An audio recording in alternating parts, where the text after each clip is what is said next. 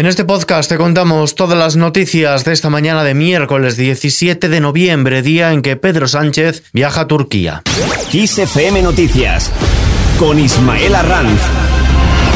El presidente del gobierno, Pedro Sánchez, se desplaza a Ankara acompañado por seis ministros para encabezar junto al presidente turco Recep Tayyip Erdogan la séptima reunión de alto nivel bilateral. Será la primera cumbre con Turquía a la que asista Sánchez. En ella le trasladará a Erdogan su pleno apoyo al futuro ingreso de su país en la Unión Europea, pero le animará a que intensifique las reformas necesarias. Mientras tanto, Illa tiende su mano para aprobar los presupuestos en Cataluña. El líder del PSC en el Parlamento, Salvador Illa, ha pedido por carta al presidente de la Generalitat, Per Aragonés, una reunión urgente cuando termine la sesión de control del Pleno para ofrecerle un presupuesto de país, no de bloque. La petición de la reunión llega después de que la CUP haya decidido presentar una enmienda a la totalidad al proyecto de presupuestos de la Generalitat de 2022, aunque sigue dispuesta a seguir negociando y no descarta retirarla si hay acuerdo. Sin dejar el plan autonómico, varias comunidades valoran pedir certificado COVID en determinados espacios. País Vasco, Cataluña, Comunidad Valenciana y Navarra, entre otras, han propuesto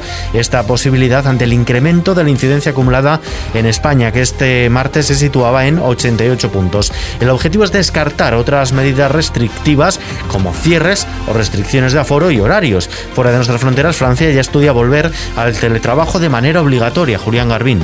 El gobierno francés estudia reimponer el teletrabajo para intentar contener la quinta ola del coronavirus, que ha provocado más de 10.000 contagios diarios en la última semana y casi 20.000 este lunes, pero de momento considera desproporcionado un nuevo confinamiento. Nos vamos hasta Israel. Un tribunal militar ha dictado sentencia a la trabajadora humanitaria española Juana Ruiz, 13 meses de prisión y 14.000 euros de multa tras aceptar el acuerdo de culpabilidad con la Fiscalía la semana pasada. Ruiz fue detenida en abril por prestar servicios a una organización ilegal, así como recibir dinero e introducirlo ilegalmente en Cisjordania. Lleva ya siete meses en la cárcel, por lo que solo tendrá que cumplir otros seis y pagar la mitad de la multa para poder salir de prisión. En Polonia, las dos agencias de la ONU de ayuda a los emigrantes no han tenido acceso a los miles de personas que se encuentran bloqueadas en la frontera entre Bielorrusia y Polonia, objeto de polémica entre los dos países desde hace una semana. Y Estados Unidos estudia un posible boicot diplomático a los Juegos de Pekín.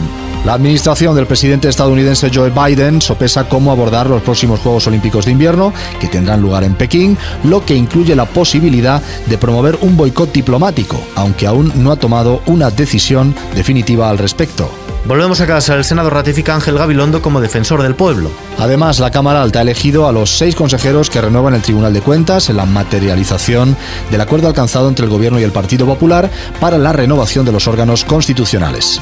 Y solo en 11 de 107 ciudades españolas es más rentable alquilar que comprar una vivienda, una afirmación que se basa en que los municipios con precios de venta más altos tienen, en general, porcentajes de cuota frente al alquiler también más altos. Un estudio de V Valoraciones que indica además que la escasa oferta de alquiler puede hacer en muchas ciudades la actual idoneidad de alquilar cambie en un corto plazo de tiempo a la compra como mejor opción. Con esta noticia lo dejamos por ahora. Información continuada en los boletines horarios de XFM. Hasta mañana.